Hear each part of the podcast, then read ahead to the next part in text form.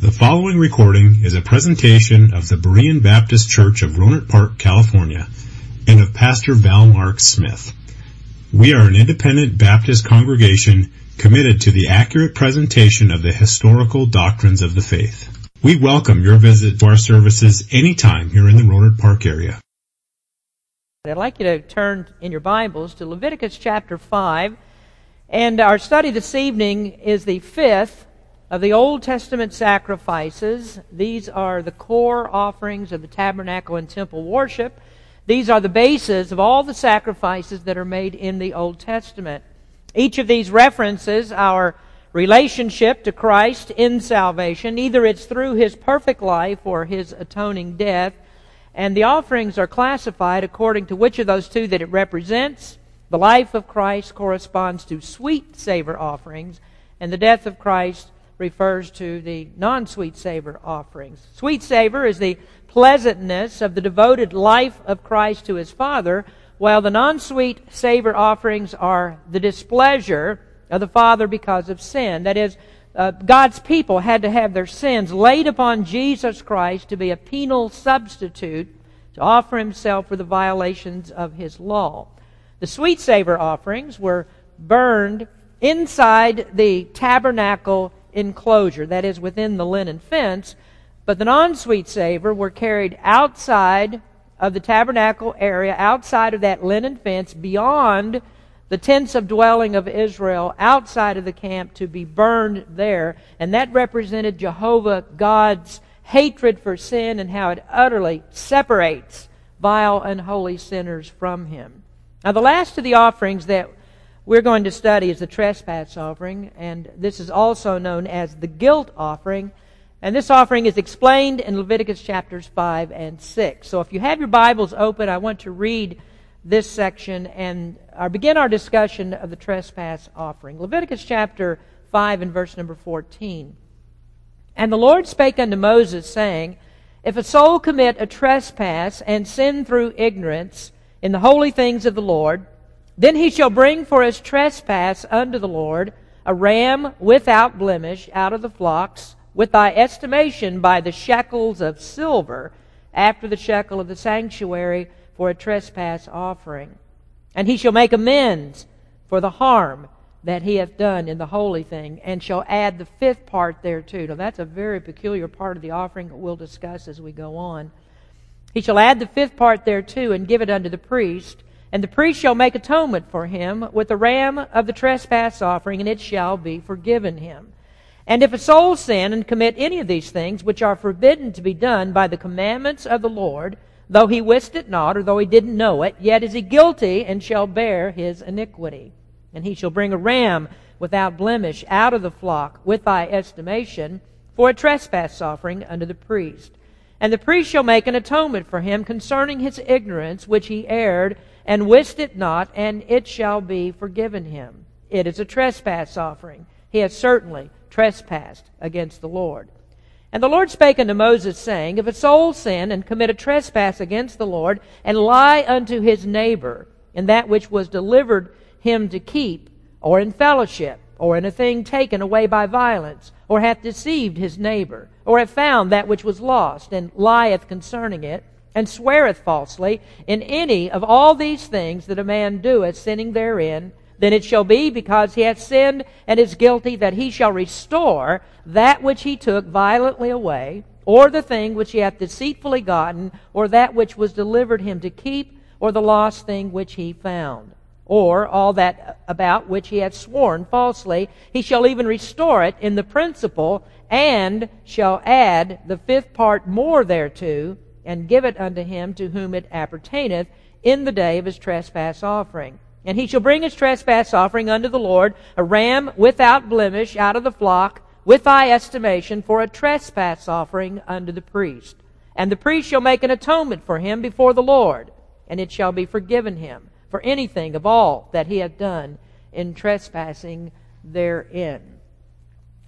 The trespass offering was intended to elicit a confession of offenses against God and man, and then to make restitution for the wrong that the offender had done, and thereby to have the penalty of his guilt taken away. Now, this makes the trespass offering an expiatory sacrifice.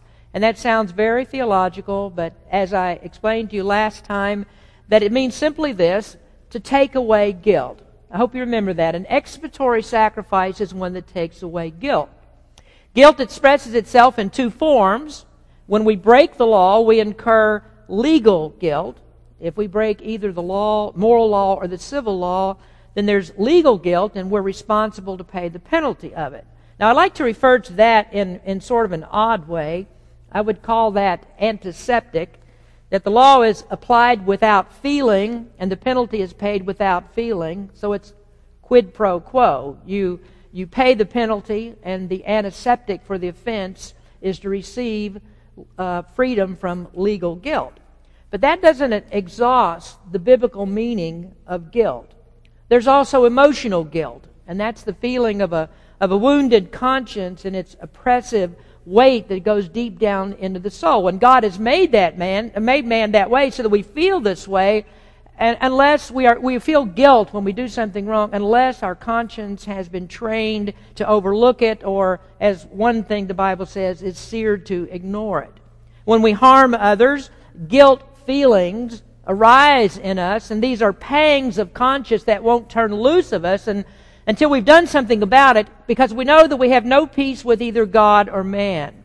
And the problem with people who have been who have been long time in sin is that they should feel guilty about what they do, but they don't. I mean, for a person who, who doesn't have a trained conscience, he may not feel guilt in the way that he should. For example, if the moral code of society is relaxed, then there's little sense of right and wrong. And so we have sins like, like adultery and homosexuality and transvest, transvestitism. And uh, uh, did I say that right? Transvestism, I think that's the word that I want. When those things are normalized, then people become defenders of things that are sin. That's because the conscience has been reversed and there isn't any sense that these are crimes that are against God. But instead, those who oppose those things they're the ones who are made to be the misfits. My wife and I uh, saw a disgusting program on television uh, some time ago that very clearly proclaimed its agenda that those who oppose transgenderism and abhor the thought of sexual relationships between biological males and females with those who have been transgendered, that those of us who think like that, that there's something wrong with that, we are the abnormal bigots. And so thus guilt, uh, guilt is produced in some because a person may feel that he's mistreated a miscreant. So that proves that God put a conscience in all people that will respond to the way that it has been trained.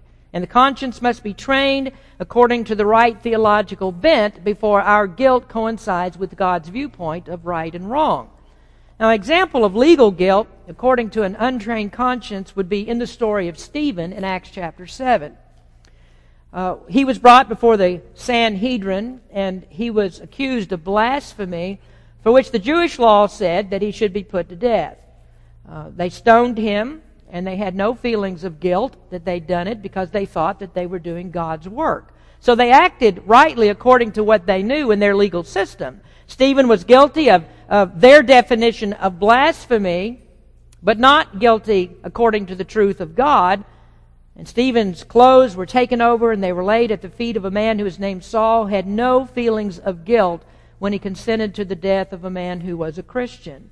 But then later, when Paul became a Christian, he said that he did his evil work because he was in ignorance and in unbelief. And so he acted according to the legal system that he knew, what he understood, and when he learned the truth of it, then the guilt welled up in him and he realized that what he'd done was against God and so he wanted the forgiveness of God for what he had done. But he never would have felt guilty if God had not saved him and changed his perspective of what is right and wrong. Now this reminds us of what God said about reversing good and evil, where some people call good evil and evil good. And Jesus said, people will persecute you. If you believe in Him, they will persecute you thinking that they're doing God a favor. They're not going to feel guilty about it because they don't recognize that they're doing wrong. Now, the point of this is to understand that there is a conscience that always produces guilt. And the way that it responds is according to its morality. For instance, the Pharisees felt very guilty when they broke all of their nitpicky laws, and yet Christians felt no guilt at all when they did the same. Uh, Jesus' disciples went with him through a wheat field on the Sabbath day, and they reached out and picked some of the grains, uh, heads of wheat, some of the grain to eat, and they had no conscience about that. There was no guilt over it. And let, and let, but the Jews, they, they, they were very seriously wounded. That was an offense to them. Guilt is also a very powerful religious tool. Some use it to control. This is a common tactic in legalistic ministries that they control through dress and moral requirements that produce guilt feelings in people who violate that code. And then at the same time, it, it keeps people in line. While it's keeping people in line, it produces in others a sense of superiority over those who don't keep the code. Now, the trespass offering is a picture of how people are released from this oppressive weight of guilt when they recognize their sinfulness and, and their unworthiness before a holy God. Guilt produces hopelessness, it leaves people in despair, and this offering pictures those sins removed so that both legal guilt and emotional guilt are ended. Now, the method of the trespass offering in doing that, removing guilt, is quite unusual, as we just, uh, as I made a comment just a moment ago, and we're going to examine that in this passage as we go. Now, if you look in this text, you can see that there are sins that are listed. In chapter 6, there's lying, there's sins against fellowship, there's the sin of deception, sins that are directly against God, and others that are indirectly against God but are directly against man. That's different from the sin offering. There aren't any specific sins that are mentioned in the sin offering. Those are about the offender, not about the offenses. But the opposite is true here. This is about offenses, not the classification of offenders. And that's the major difference between the two offerings. The terms of the two are almost identical when you think of sin offering and trespass offering, but the way that they deal with sin is quite different. The sin offering is about the sin nature, while the trespass offering is about the fruit that comes from that sin nature. It's actual sins that are committed. As one person aptly said, the sin offering atones for sins of the evil heart, but the trespass offering attends for uh, uh, uh, atones for sins of behavior. So if you want a very succinct statement to explain the difference between the two, you can just fill out those blanks on your listening sheet. The sin offering atones for the evil heart. The trespass offering atones for the sins of evil behavior. That contrast is accentuated by Jesus' categorization of sin. The nature of the evil heart is in Matthew 15, verses 17 to 18, and the acts of the sinful heart are described in Matthew 17, 16 to 18. So let's notice the difference between these two in Jesus' teachings. In Matthew 15, 17 to 20, it says, Do not ye, uh, do not ye yet understand that whatsoever entereth in at the mouth goeth into the belly and is cast out into the draught? But those things which proceed out of the mouth come forth from the heart, and they defile the man. Now, this is the sinful heart addressed by the sin offering. But then on the other hand, there's the fruit of the sinful heart that's addressed in the trespass offering. This is what Jesus addresses in Matthew 7 16 to 18. Ye shall know them by their fruits. Do men gather grapes of thorns or figs of thistles? Even so, every good tree bringeth forth good fruit, but a corrupt tree bringeth forth evil fruit. A good tree cannot bring forth evil fruit, and neither can a corrupt tree bring forth good fruit. So evil fruit is produced by an evil heart. So in this in these two offerings, both of those aspects are corrected. Both problems with the heart, the nature of the heart is remedied so that it no longer produces these evil acts. The good tree brings forth good fruit. And so the new nature that's implanted by regeneration enables the fruits of righteousness. Now, according to those distinctions, then we expect that we would find a list of sins when it talks about the trespass offering. But we look at this passage and we see, well, there isn't a list of all the sins that can be committed. And if we were to list them all, then I would read, and I would read, and I would read, and I would read, and keep on reading, and that's all we'd have time to do is just keep on reading. I remember a few years ago there was a Church of Christ preacher in uh, in our town in Lexington, and he had a radio program, and he said, if you want to know if something is a sin, just call into the radio show, and I'll tell you whether it's a sin or not. And for somebody who believed that a Christian could lose his salvation if he sins, then you better believe he wanted to know what things are sin. You got to know that. Well, they have an interesting way of of um, defining these things. The things that they do are mistakes. The things that you do are sins. And uh, I don't believe that you can lose your salvation, so I'm not a whole lot interested in carrying around a rule book with a catalog of all the sins that can be committed. Instead, I just look at the spirit of what's written here, this very simple list of Leviticus chapter 5. And so instead, all sins are categorized into 10 statements that are known as the Ten Commandments. Every sin that's possible will fall under one of those ten categories in the Ten Commandments. So we expect that what the Bible would do in explaining this is to follow the normal convention when it discusses sin, and that is to divide the law into two parts sins that are against God and sins that are against man. Sins against God, as you know, are commandments 1 through 4. Sins against man are commandments 5 through 10. So here we have in, in this list uh, Leviticus 5 and 6, we have representative sins that are according to those two divisions, some that are against God and some that are against man. And as we study this, I'm going to add a third category to that. That would be just a general category of the whole of the commandments. Now, before we begin the discussion of categories, I need to make another point. I, I preach this often, but it, but it still needs to be said because whenever we see proof of our doctrine, we need to point it out. And we always have proof of our doctrine because we don't believe anything that can't be supported by the Scriptures. And so when you come across a proof of the preaching, I think it does us good to take some time to mark that doctrine in our Bibles. Now, the hyper evangelistic tactics of fundamental groups will downplay and change the meaning of some Bible doctrines in order to make them fit into their unbiblical schemes. And so they have a push for quick conversions and for baptisms and building up numbers in the church, which would not be possible unless they used unbiblical methods of evangelism. And so there are ministries that believe, or at least they act like they believe, that they're more responsible to get people saved than the Holy Spirit. That somehow in their efforts, they're going to get more saved than God intended to save.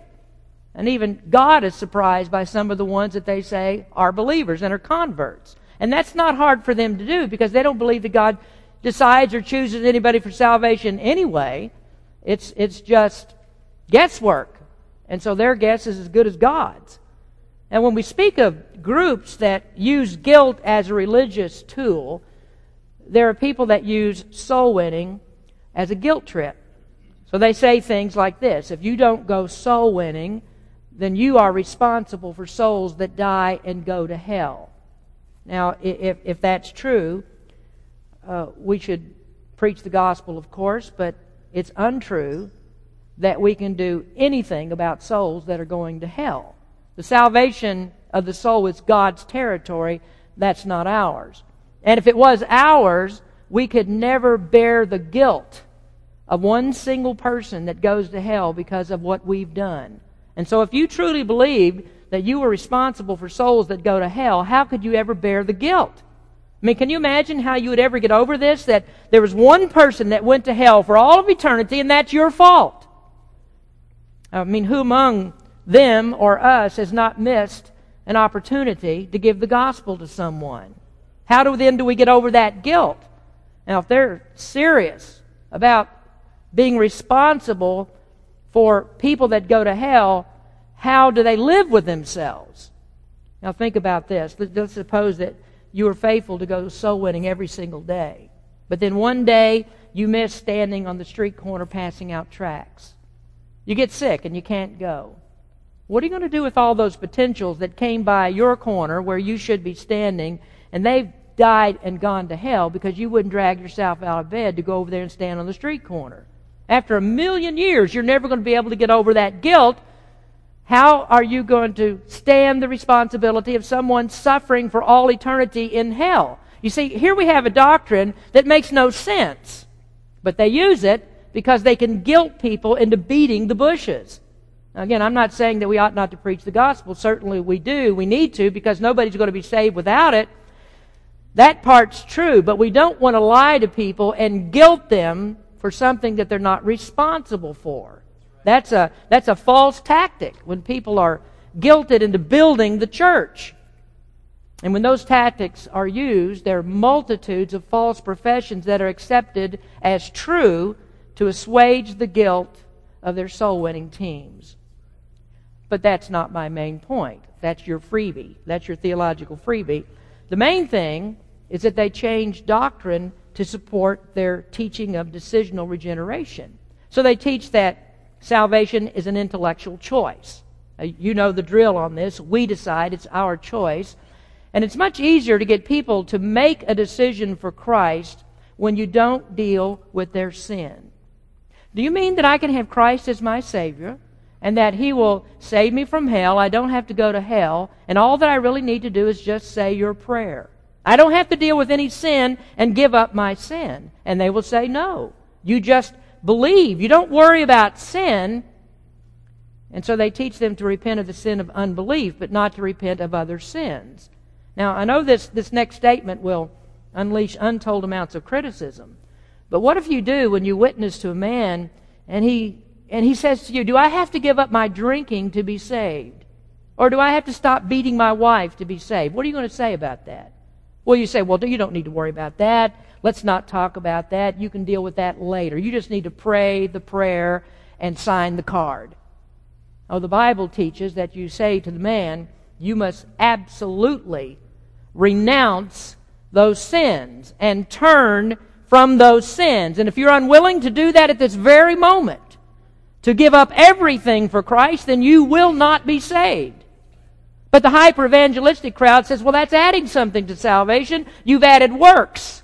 And salvation is by grace. No, I didn't add anything. All that I did was teach him what repentance, true repentance and saving faith are. And that's the difference between a false salvation that says that you can have Jesus as Savior, but you don't have to take him as Lord, and that's what they teach. Now, I'm not making these things up. I know most of you have been here, you've heard the teachings, and you, you may be aghast that a Baptist would ever say to anyone that repentance from sin, turning from sins, is adding works to grace. Now, let me just back it up and say it in another way. What if a man asks you, do I have to give up my drinking to be saved? You know what he's actually asking? Do I have to let Christ control my life? Does he have to be Lord? Or can I just keep my sins and get him to keep me out of hell?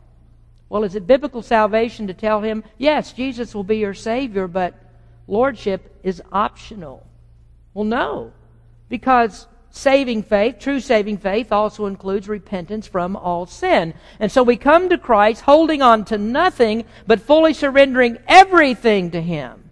And these are the same people who will faithfully sing, I surrender all, but they don't believe in surrendering all. They want surrender for service to guilt people into doing it, but not surrender fully for salvation. Now, simply and as plainly as I can tell you, that's not the gospel of Christ. The gospel is not rightly understood and apprehended until a sinner is drawn to Christ with a deep feeling of guilt for sin and the realization that you need to get rid of it and surrender all to the Lordship of Christ. And this is sad. It's, it's tragic. But most of these ministries reject Lordship salvation because to believe in it and to do it the way that we say that it should be done doesn't let you get 50 people saved every day. And so they press for decisions with a deficient gospel, and yes, they do get decisions, but they're not true salvation decisions. So you check this thing out. Where are all of the hundreds of converts that they say that they've made? Where's the evidence of their salvation? Are they changed to be like Christ, as Paul said they would be? Has the new nature done something in them? Do they obey Christ as He said that you would, that you would love Him and obey His commandments? See, if you don't deal with personal transgressions, what sinner is there that wouldn't want to be saved, to go to heaven, and still hang on to all of his vices and do whatever he wants? So when the salvation numbers have these astronomical fallout rates, they just say, well, he's just backslidden. He's a Christian, but he's backslidden, or he's a carnal Christian. Never mind that he never produced anything but rotten fruit. I heard one of these guys say that good works and keeping commandments are not methods of assurance. And he was arguing against the perseverance of believers, and he threw the Apostle John and 1 John right out of the window. The only thing that he said we need to do is to repeat the prayer, and that repeated prayer is the method of assurance. If you say that, count you. You are a believer. Now, how does that relate to our study tonight? Well, in the trespass offering, sins are named. This is not sin in the abstract. There are two offerings. One takes care of the nature, the other takes care of sins that are committed. And then this, whole, this, this will blow their minds. God demands confession and restitution. This is what we read in the passage. Sin is recognized, it is, it is confessed and repented of, and I know you've got to be scratching your head on how this is going to work. How can we be talking about restitution for sin? How are we going to get that into the theology of grace?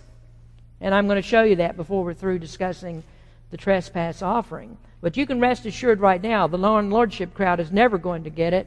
They ignore all sins, but those of that of unbelief. While God says, not only do you have to repent of all your sins, but you also have to make it up and add more on top. That's, that's a difficult doctrine. It needs to be explained, doesn't it? How, again, is that going to fit into the theology of grace? Well, in 2,000 years of church history, there is no one who has proposed a salvation scheme that looks like that of the independent fundamental Baptist. I don't care what denomination it is. Nobody with an ounce of orthodoxy would say that people can be saved without repentance from all their sins. That's one of the most fundamental parts of the gospel. And yet that is a fundamental part that they missed. And you could be confused about a lot of things, but you don't want to be confused about this. Mark 1:15 Jesus said, "The time is fulfilled, the kingdom of God is at hand. Repent ye and believe the gospel." Can you imagine for a moment that Jesus said, "But don't worry about all your other sins. Just believe. Don't worry about everything else that you've done. That's okay." Well, nobody with a lick of theological sense would say that repentance and belief are the same things. Decisional regeneration and all that goes with that is a terrible blight on the gospel of Christ. So the doctrinal errors in that are, are enormous, they are compounding. And why is the fallout substantial? Because those people aren't saved. We can't rush the Holy Spirit and we cannot manipulate salvation.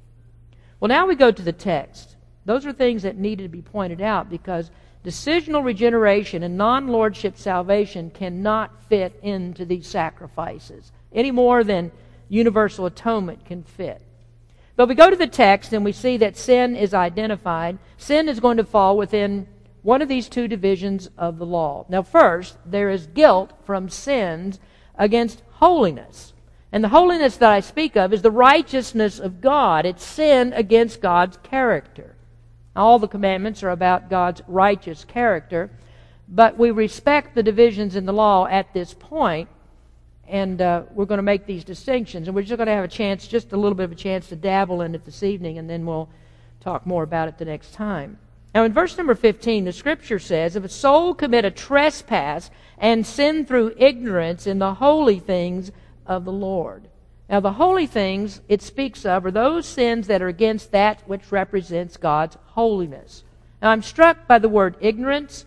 There's a type of sin that's done in ignorance. Now, we'll talk more about that, but this is a good place for us to stop and consider why is there so much trouble recognizing sins against God's holiness? I don't have much trouble identifying things that I do against you. I can steal from you. I know that's wrong. I can lie to you. I know that's wrong. I can speak slanderously against you. There are all sorts of things that I can do that I know that I've done you wrong. Crimes against our neighbor are much easier to identify than crimes against God. And the reason they are is that we recognize the standards that we've set for living with each other. We know when we cross the line where we shouldn't be.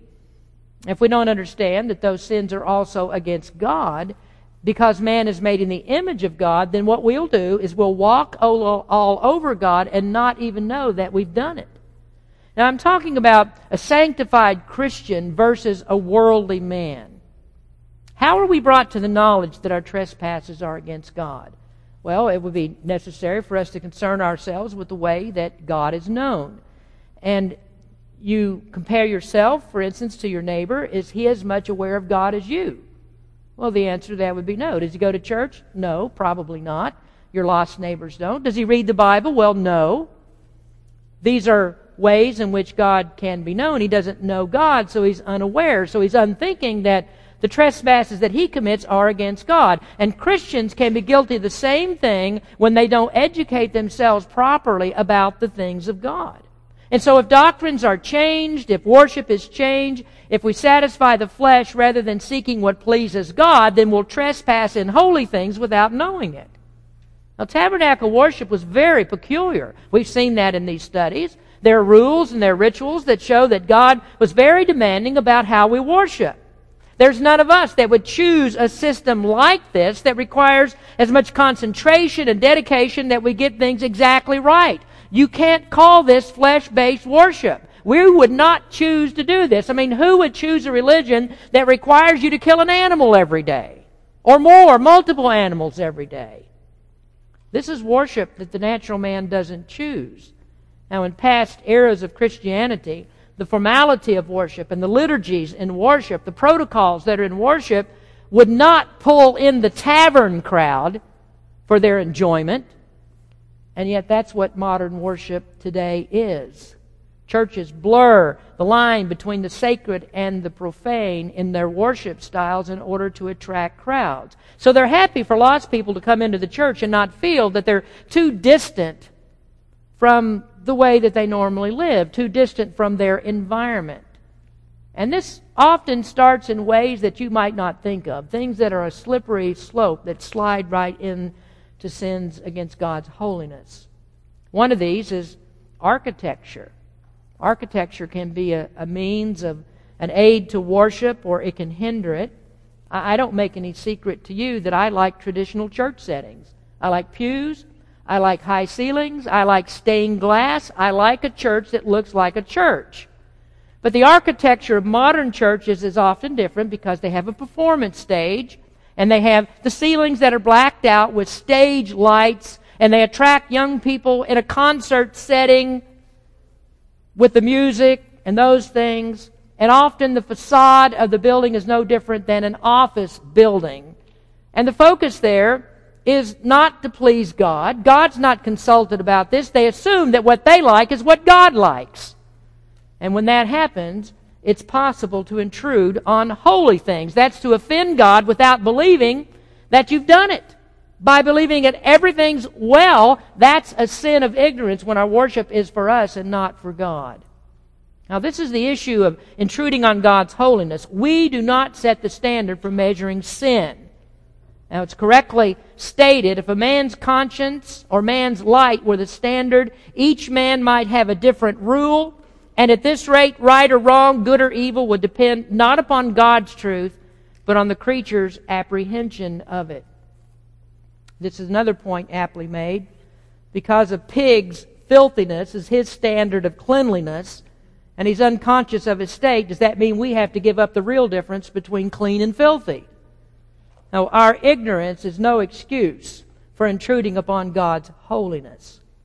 So, what does God do with all this? I mean, here we are. We haven't recognized, we don't know that we've intruded on God's holiness. So, what happens? Well, He provides a way to pardon it. Now, a problem is that we want to continue in our filth and not to go in the way of holiness. And so, because of grace, there are many people will say, it doesn't really matter, it's okay because God overlooks all of our sin and God will cover it. Oh, did you know the Apostle Paul addressed that very thing in Romans chapter 6? In verses 1 and 2, he says, What shall we say then? Shall we continue in sin that grace may abound? God forbid. How shall we that are dead to sin live any longer therein? I want you to think about that for a minute. What would you say to those thousands of animals that are killed as trespass offerings? Oh, it's okay. Bring another one. We'll just kill another one because I don't care to find out what I'm doing wrong in my ignorance.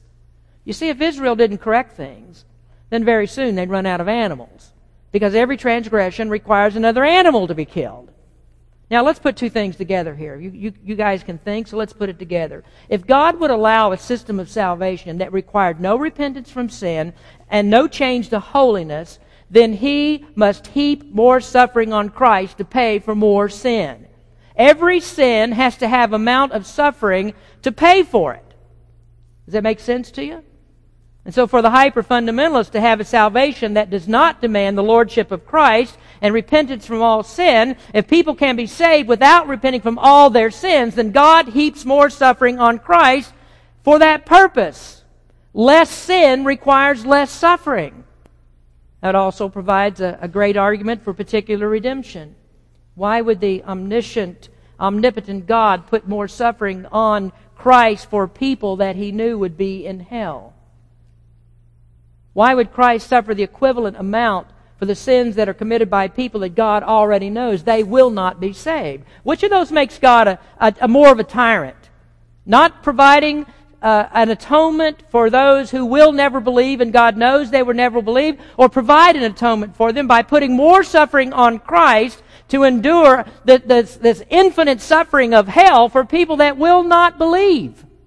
I don't have any problems believing in particular redemption. Well, there, there is much more for us to consider in the nuances of this offering.